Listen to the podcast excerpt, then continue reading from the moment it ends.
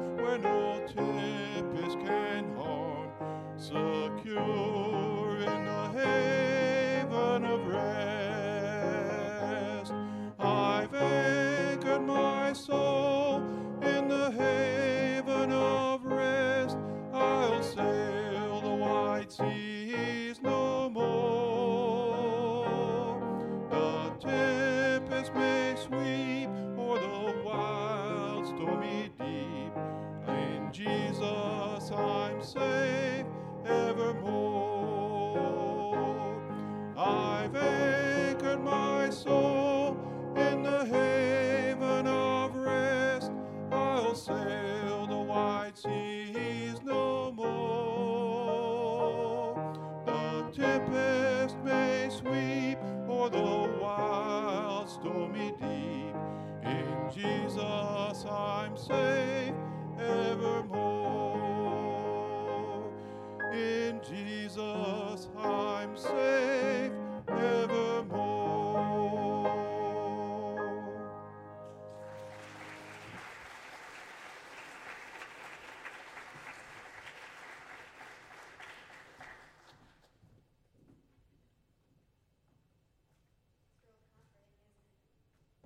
if you'll stand, we're going to sing together again.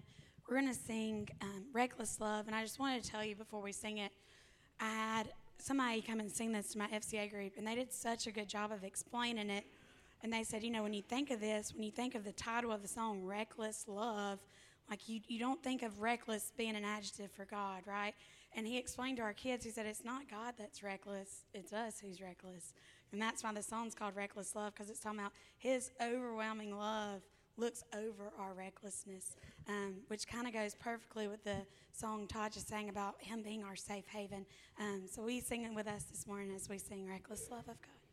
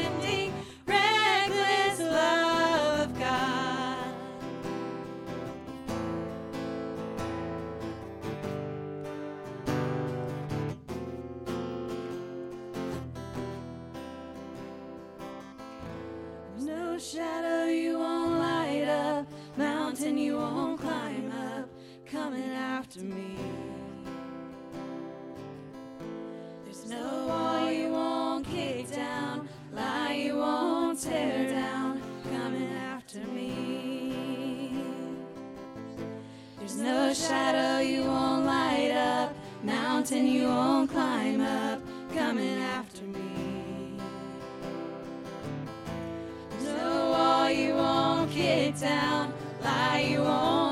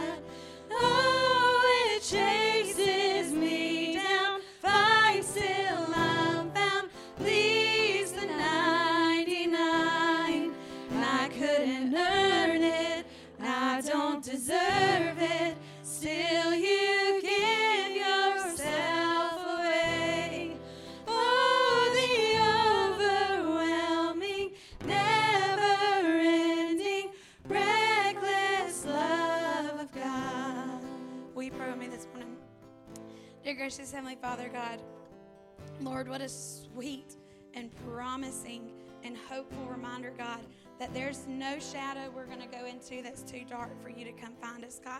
Lord, there's no wall that you wouldn't literally kick down to get out of the way if it's standing in the way of me and you, God. Lord, how promising it is that, that you are a safe haven for us, God. If we just seek you first, God, because Lord, I know I'm reckless, God.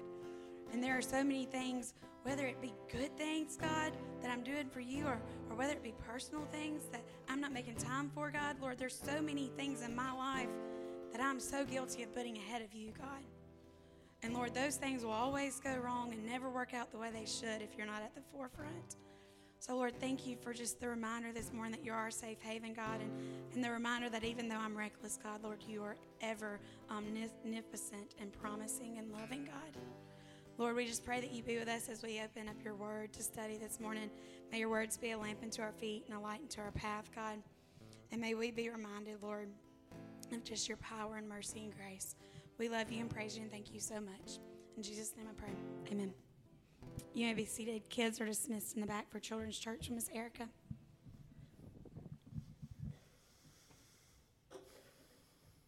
Okay, as the children leave for children's ministry, Adults and others who remain, please turn to Genesis chapter 2, uh, verses 1 through 3. If you were here last week for homecoming, you're saying to yourself, if you paid attention, hey, he read those same verses last week. Genesis chapter 2, verses 1 through 3. You are correct. I did read these last week. I'm going to take an angle on these verses, though, dealing with the theme of rest, the rest of God, the perfect Sabbath rest of God. So, uh, if we handle it the way I'm handling it, uh, one text every two weeks, then this is going to go from a walk through Genesis to a crawl through Genesis. I don't foresee that happening, um, but we'll see how God leads. Genesis chapter 2, verses 1 through 3. The first six days were declared very good because God, in His perfect, God in His perfect work, uh, has completed creation. So let's see now what happens on, on the seventh day. Genesis 2 1 through 3. Thus the heavens and the earth were completed, and all their hosts. And by the seventh day, God completed his work, which he had done, and he rested. He rested on the seventh day from all his work which he had done. Then God not only rested, but notice what he did. He blessed the seventh day and he sanctified it. So he's done something different with this day that he didn't do with the others. He blessed it and he sanctified it. He set it apart and declared it holy because in it he rested from all his work which God had created and made. Father, thank you for time today in which we can hear your word and worship you and already, Father, praise you for your amazing, never ending, powerful love that we can enter into a haven of rest and a refuge along the way in a difficult and at times discouraging, and exhausting world, Father, we can find rest in you. And we're grateful for what you teach us. We're grateful for the wisdom you impart through your word. Help each one of us today, by the power of your Spirit, align our personal lives with your holy will, that we would find our rest sufficiently and completely in you, and that we would seek to alleviate the unrest and discord and suffering of others because we have found rest in you. Help us to see that as well as we look into your word this morning. In Christ's name we pray. Amen. The rest of God, the perfect rest of God. If you're like me, you find rest at times elusive and evasive, but something that you desire really bad. I once went on a vacation with a couple of my cousins and my brother with my grandparents, and I almost titled the key takeaway from that vacation my sermon this morning, and it would be Let's Just Rest a Minute. we were young children and we were on the go, and my grandparents were older. I don't even know what age they were, I'm not even going to try to remember. But the one thing I remember my grandmother saying as we as we went on that trip and we came back home, let's just rest a minute. Do you know the feeling? Of course you do. This morning, uh, I'm reflecting back on the weekend that, that we just had, and here at Glenlock, there were two, or related to Glenlock, two great projects that we had going on. One was the, the opening day of Glenlock soccer yesterday. And the feeling of getting finished, Gavin and Bryson, with that opening day. Because there's so much work and preparation that goes into it, so much planning and so much stress. Is it gonna go off again? Are we gonna are we gonna pull it off? Is it gonna come together? And we're scrambling for all the sound system equipment and coaches and whistles and volunteers, and it's just chaotic. And then on the way home yesterday, after our first day of Glenlock Soccer. There's just that feeling of satisfaction and rest that comes from a project that you wanted to go well, to do well, and, and it's completed. You know the feeling you get when the exam is done and you've done all you can do and the, you know, the assignment is turned in or the, the difficult meeting is over and you can just pull back and rest satisfied that you know, we're going to just leave the results to God. I'll be honest, I can't believe Nancy and Richard Hunter are here this morning. I was going to talk about y'all, and now you're here. the other great event uh, this weekend was that Richard and Nancy's daughter Bonnie was married last night to Brett Marlowe. And I know you two are exhausted. And so I was thinking that after the wedding, there could be no better rest than Richard and Nancy Hunter had last night after their daughter's wedding, which they hosted at their farm. And so much went into that, not just hours and weeks, but months and even years. So, Richard, Nancy, I pray that you were able to enter into rest, okay? And I give you A plus for the rest of the year for, for showing up this morning. I say all of that just to enter into this idea, okay? Hold this idea and let's think about it for just a minute. Imagine the perfect rest of God as creation is complete.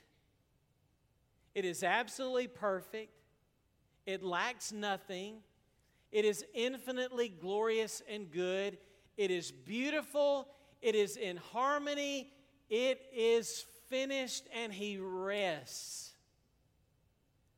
Perfectly satisfied, not because he's tired, but because now he steps back and, and declares over that creation that it is very good, it is satisfying, it is pleasing, And I believe that God entered into a time of worshipful rest in pleasure over the glory of His creation.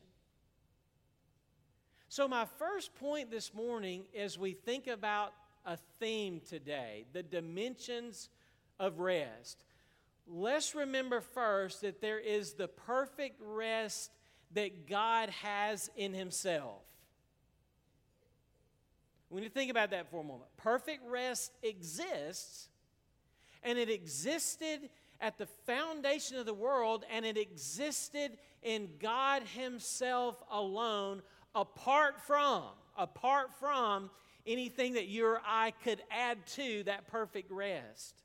And that's an important point. God rested satisfied and perfectly apart from anything that you or I may have added to it or taken away from it. Now, the very first thing that God ever declares holy is a day, not a mountain, not a stream, not a place. God blessed the seventh day and he declared it to be holy. The very first thing called holy in, in all the universe is a day. Now, what do you think he's communicating to us by that? I think, and I'll jump to the conclusion time is sacred. Every day is sacred. One of the things that's different, different about this day is that there's no morning and evening. Every other day there was declared a morning and an evening, a morning and an evening. There's no end to this day. Because from the beginning, God's intention was that you and I would one day be able to enter into that perfect, holy, blessed rest that enters that, that exists in God alone. There's also not a God spoke on the seventh day because God didn't add anything to his creation by speaking it into existence on that day. So step back. Apart from you and me and anything we could do or add, creation was complete, it was perfect, it was whole, it lacked nothing.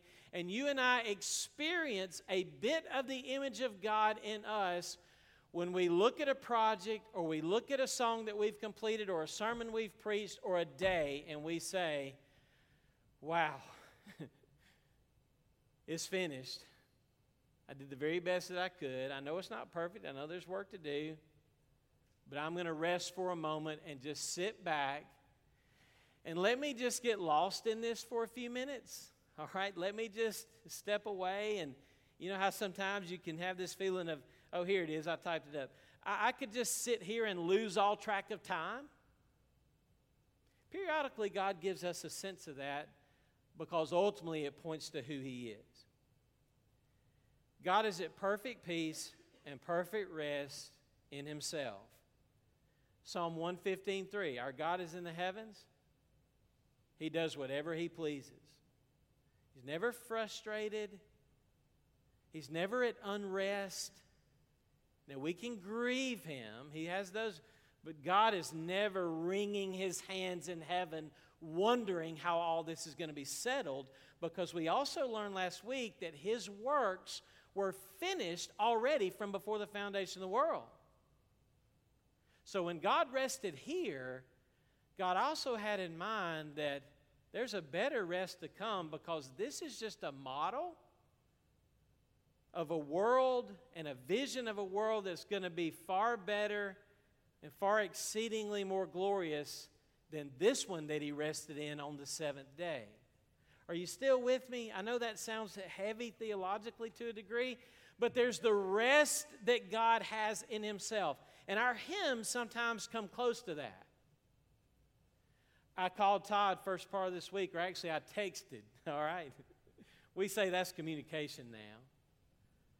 Because this song just kept coming to my mind, The Haven of Rest. And I'll be honest, I always thought that was a funeral song. Like, well, we're not having a funeral Sunday morning, so.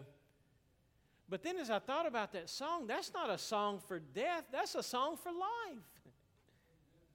And I hope you grasp that. So I called Todd, and Todd learned the song, and Todd got with Miss Joyce, and I hope you can rest now, Todd, because you did a, a well a job well done, brother. But we enter into the haven of rest long before we die physically if we rest in Him. There is a place of quiet rest. Where is it, Hymn, hymn lovers? Near to the heart of God. So the clue to the meaning of the universe is found on that seventh day. Which leads me to my second point God commands that we rest. Where do you find that? So there's the rest that God has, then there's the rest that God has commanded for us to have. Does anyone know where we are commanded to rest? It's in the Ten Commandments. In fact, it's the fourth commandment. And the fourth commandment is rooted in creation. And we are called to rest on the Sabbath and observe the Sabbath because in creation, God rested on the seventh day and entered into his rest. So now God lays on us the law of you better stop and you better rest and you better remember me. And that, that rhythm is woven into the fabric of our being, it's who we are. So let's think just for a moment about the rest that God commands in His law. Now, one of the things that's going to expose in us is the fact that we don't rest well. The fall and sin resulted in alienation and unrest. So now we live in a world of restlessness. And that's why as my grandmother said, it's very elusive and evasive, and sometimes we just want to rest a minute. But God commands rest to reveal to us our unrest. But let's think about the command just for a moment. God's command to rest was to stop, to not do any work. Because sometimes we get the idea that we are the ones who are upholding the universe, and it's all about me. If I refuse to stop, then I'm communicating to others, the world, and God that I'm running this show. Now, by this show, I may not, mean the universe, but I at least mean my show and my life. But remember where perfect rest was? It existed outside of us and apart from us and for us. So, my resting is to stop my work and rest in Him as creator and sustainer and as providential superintendent over my life and the universe. If I refuse to stop and rest, I don't know who I am. When I stop and rest, I discover from His Word and His people and His church who I am. That's why the second point under number two is to remember that it's not about us. Life revolves around Him and His work, and to reflect. This is a day on which we are called to share in what is eternal in time, to turn from the results of creation to the mystery of creation and from the world of creation to the creator of the world. Well, if we don't stop and reflect, we will begin to think that it's about the creation instead of what? The creator. And that's what Paul said in Romans 1. We want to worship the creator and never the creation. And then, of course, renewal. All the other days should be spiritually consistent with the day of days, which is the Sabbath. So when God commands rest, it is exposing in us our lack of rest apart from God, that something has gone wrong, that we are alienated from God and His will, we are alienated from one another, and we are alienated from the purpose for which God created us, and the law exposes that and demonstrates God's perfect character and drives us to Christ. Drives us to Christ. If you're like me, it's difficult to stop and rest, and there are several reasons why. One is our increasing pace of change, that everything's moving so fast and change is happening so fast? You look one direction, you turn the next, and everything has changed. There's an infinite number of choices now available to us more than ever before, and we are frustrated by the lack of not being able to exercise every choice that we have, and so there's frustration. And then our appetites are insatiable. There's never enough. Proverbs says the eyes of man are never full. All of this a result of the fall and sin. So there's the rest that God has in himself, there's the rest that God commands in us, Here's the good news in number three there's the rest that God has achieved on our behalf. The law was a setup, the law is a conspiracy to reveal in us our sin and our unrest to drive us to Christ.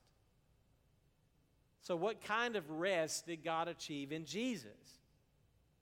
Let's think about the gospel for a minute. What did God do for us in Christ? Christ came down, okay? The Word became flesh and left momentarily perfect rest and entered into this crazy world, right? And what did he experience while he was here? We know for a fact that he became very tired and exhausted. Not only in his daily life, where we learned that he said, The Son of Man has no place to lay his head. Meaning what? I mean, he didn't have a place of permanent rest here. The Son of Man was always on the go. And periodically he would pull away and pray to his Father and draw strength and, and renewal from his prayer time with his Father.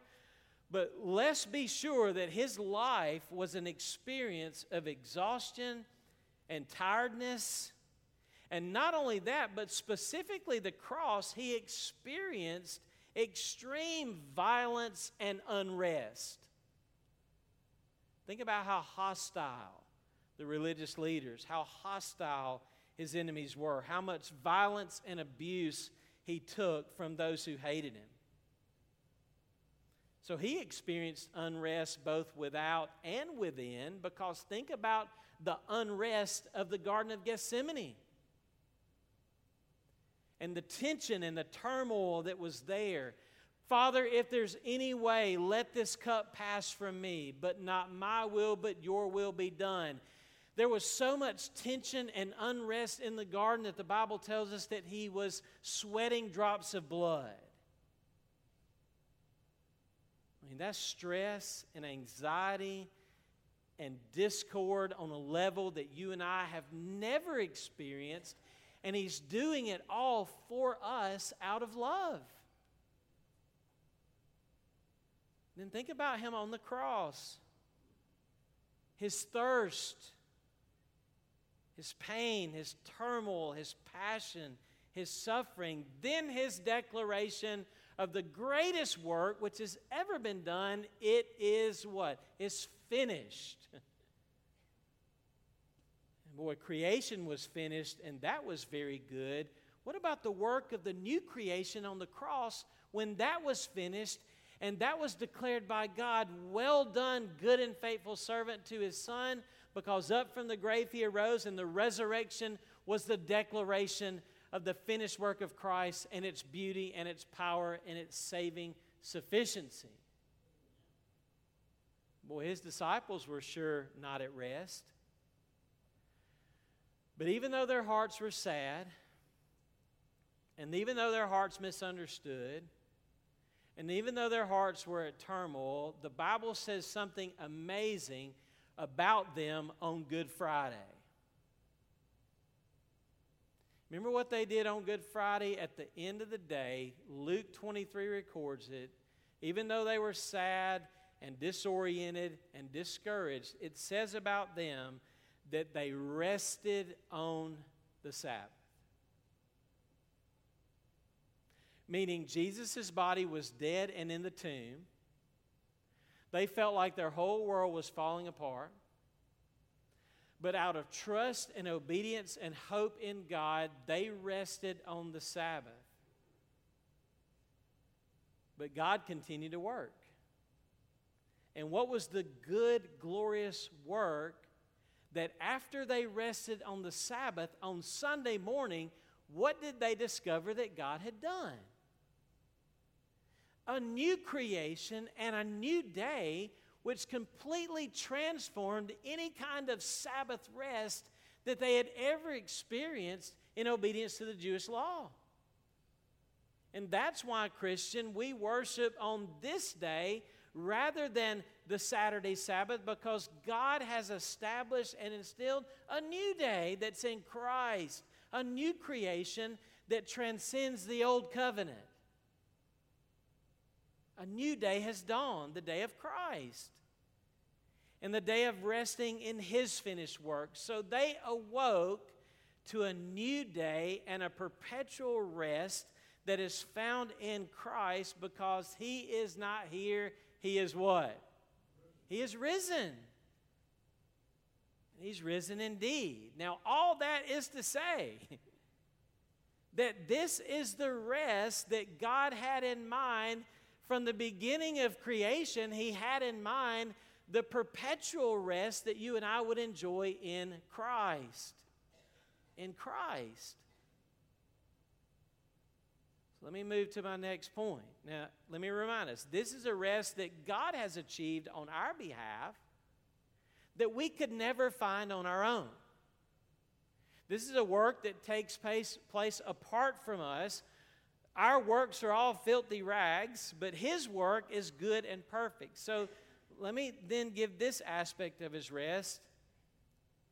There's the rest that God gives as a gift of faith. There's the rest that God gives as a gift of faith. Key word here is gift. Rest is something that you, you and I can't work ourselves into. Rest is something we receive as a gift, a gift of faith. Isaiah 57 reminds us that there are no rest for the wicked, that the wicked are like the tossing sea, always at turmoil. And this, so, this is telling me that, Neil, apart from receiving rest in Christ, I can't find rest on my own. I've got to receive it. The Bible is clear about this in so many different dimensions and so many different examples. In fact, there's a way in which the whole book of Ecclesiastes is about this. And you're saying, oh, now he's going to preach Ecclesiastes to go with Genesis. well, let's think about Solomon. He was trying to find the most fulfilling life and how that happens. So he tried knowledge and precepts, and he said, Look, if I can just be, just know everything that there is to know, then that'll satisfy me, and I can finally be at rest. That didn't work. He tried pleasure. There was nothing that he did not keep himself from that was pleasing in the world, and that led to more unrest. That didn't work. Then he tried to possess everything. He says, I tell you what, I'll be satisfied and settled if I can just own everything that is, that is around me. And that didn't work. In fact, that increased his frustration.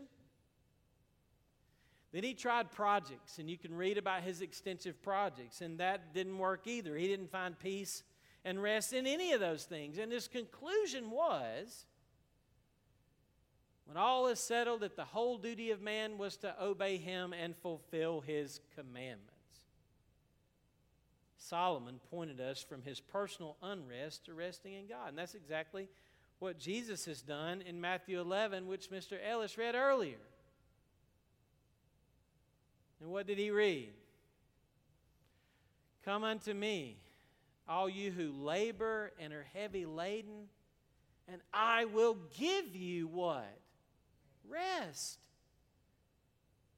Rest we receive from him, the rest of salvation and casting ourselves on the finished work of Christ because the law was the burden that we could not keep, which would never allow us to rest. But He took the law upon Himself. Take my yoke upon you and learn from me and, and, and follow me, and you will find rest for your what? Your souls. Well, there it is the invitation into daily rest, not just Sabbath rest, but daily rest in the person of Christ. Resting in Him for salvation and resting in Him for fulfillment and joy and hope along the way. Again, we sang about this earlier. When darkness seems to hide his face, I rest in his unchanging grace. Through every high and stormy gale, my anchor holds where? Within the veil. In relationship to Christ is found rest. So here's the warning. You can stay in the rat race, but even if you win the rat race, you are still a a rat. well, you said it, I didn't. He just called us rats at Richard and Nancy's wedding, I had a conversation, Richard, with your neighbor, Ben Wilson. Ben Wilson was one of the drivers of the ATVs carrying us up and down the hill. Ben shared his personal testimony. He did not give me permission to use it, but I don't think he'll mind. I said, Ben, how in the world did you get down here where Richard Hunter lives? Glen, Georgia. Oh, he says, I'm from downtown Atlanta. I said, Downtown Atlanta? He had a detail shop in Buckhead. And if you own a detail shop in Buckhead that's family run, family oriented, uh, I think you probably do pretty well. That's just my, my idea. And he said it was just to just the, the continual rat race and turmoil and you know, Kyle Kane t- testifies about driving in that almost every week. He had to get out. You know the feeling, you can relate to that. Some people go into the city to find rest. They go the other direction because they don't like the peace and quiet. They don't like us who live out here. So they go the other direction. But I think what the Sabbath is telling us is that it's not locked to a place or a thing, but a person and time. That time is sacred, and the reason time exists is for us to relate rightly with God in time. And so that's why God came in Christ, is so that we can rest in our relationship with Him and not seek rest in all these other places that actually increase our frustration. And that's why Paul says, make the most of every opportunity you have because time is sacred. And use your sacred time, your day. Have you ever noticed no two hours are alike, no two days are alike, no two moments are alike? And all of our days and hours and moments are absolutely precious. They are sacred, and we know that, but we need to be reminded of that so that in our time we will love God and love others, and knowing how God has given us rest inspires us to help other people in their unrest and in their suffering. And we want to be a part of alleviating people's suffering and misery as the church ministers grace. You minister grace to others. I'll close with one last thought, and that is the future eternal rest that God promises to His people. We will never find perfect rest on this earth nor in this life. And God has made sure that this world will not be our Eden. Let me emphasize that because if you buy that lie, you will forever be frustrated and miserable, and you will not know why. It is God's word. And if you rebel against it and refuse to surrender, but try to create your own Eden here, let me just say the Bible says you are lining up against God every single day. And there's only one way to find that eternal, perfect rest that we seek, and that's to be sure that we're going to the new heaven and the new earth, which God has made apart from my contribution to it. Now, I get to participate, and there's some that I can participate in and add because well, I love this promise. Let me give you a promise to, to end the service on, and you heard the end the service on, and you said amen. Okay, here it is. You know that seventh day feeling that God had, He wants to give to you complete satisfaction, complete joy and fulfillment. And it's coming. You know how it feels when somebody puts their arm around you and says, You know what? You did a great job. Can you imagine anything better than hearing from your master and creator? Listen, he promises this. Well done, good and faithful servant. I've had several people through the years tell me, you know what, I want you to read that at my funeral. Will you read that at my funeral? Well done, good and faithful servant. And I get the idea. They're wanting to hear that said about their life over them and all they've done. How can a sinner like me, with so many flaws and so many incompleted projects and everything halfway done and nothing completely finished to, you know, to the perfect degree, how can God declare over me, well done, good and faithful servant? The only way is to see me in Jesus, his beloved servant who did very well. God the just is satisfied to look on him and pardon me. And not just pardon me, but accept my works as good. And that's the other promise. I'm giving you two. Revelation 14 13. Listen to this, church. Blessed are the dead who die in the Lord. From now on, says the Spirit, here it is, that they may rest from their labor, for their deeds follow them. Well, there it is right there. Rest eternally in Christ, in the new heaven and the new earth, a real place and, and a real time, which is eternity. Not diminishing the reality of that place and time that's coming. But meaningful work. Meaningful work, not wasteful work. The biggest waste of time, which is sacred, is sin and selfishness.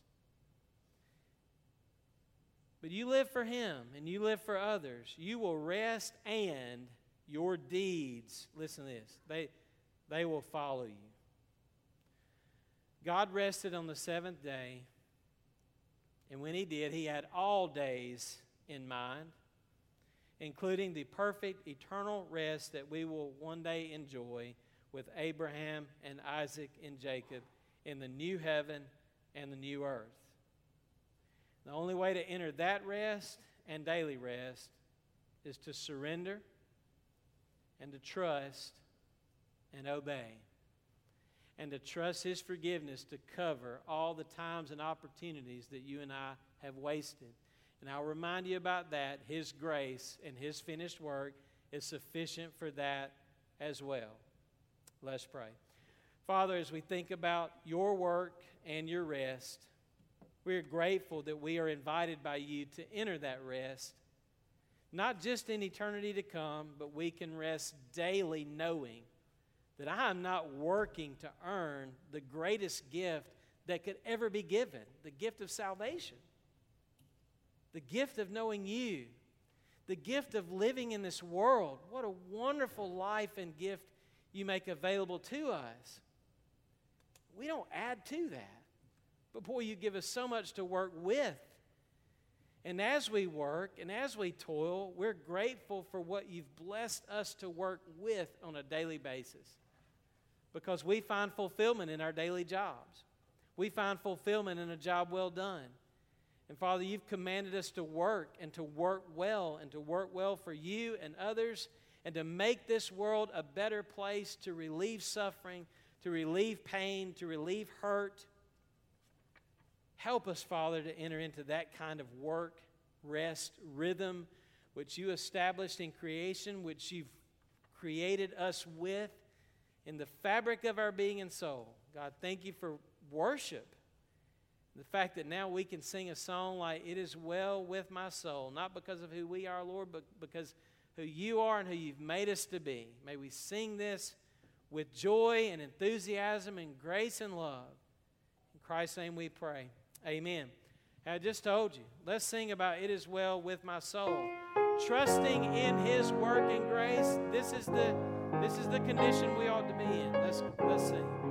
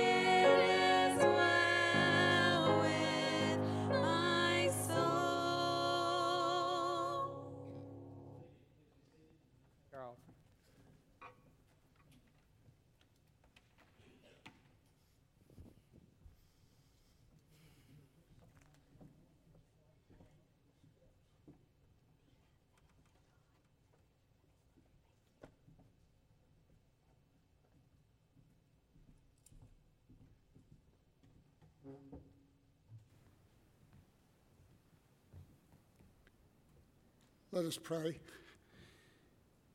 Dear Father, we thank you so much for your love and your care for us. Lord, it's so hard for us sometimes to realize what all you have done for us. From the very beginning, you created this entire earth for us. You created everything in the, in, in the heavens for us. And you've done everything that you have done for us. The Lord, we pray that somehow we can be thankful and return a small portion of what you've given us. And Lord, we just pray that it would be used to further the, the, your word as, as it goes forth. And we pray, Lord, as we look back on our lives, that we can realize that we have not rested too much, that we have had a desire to tell others about you and a desire to go out and speak with people and to minister to them. In Jesus' name we pray. Amen.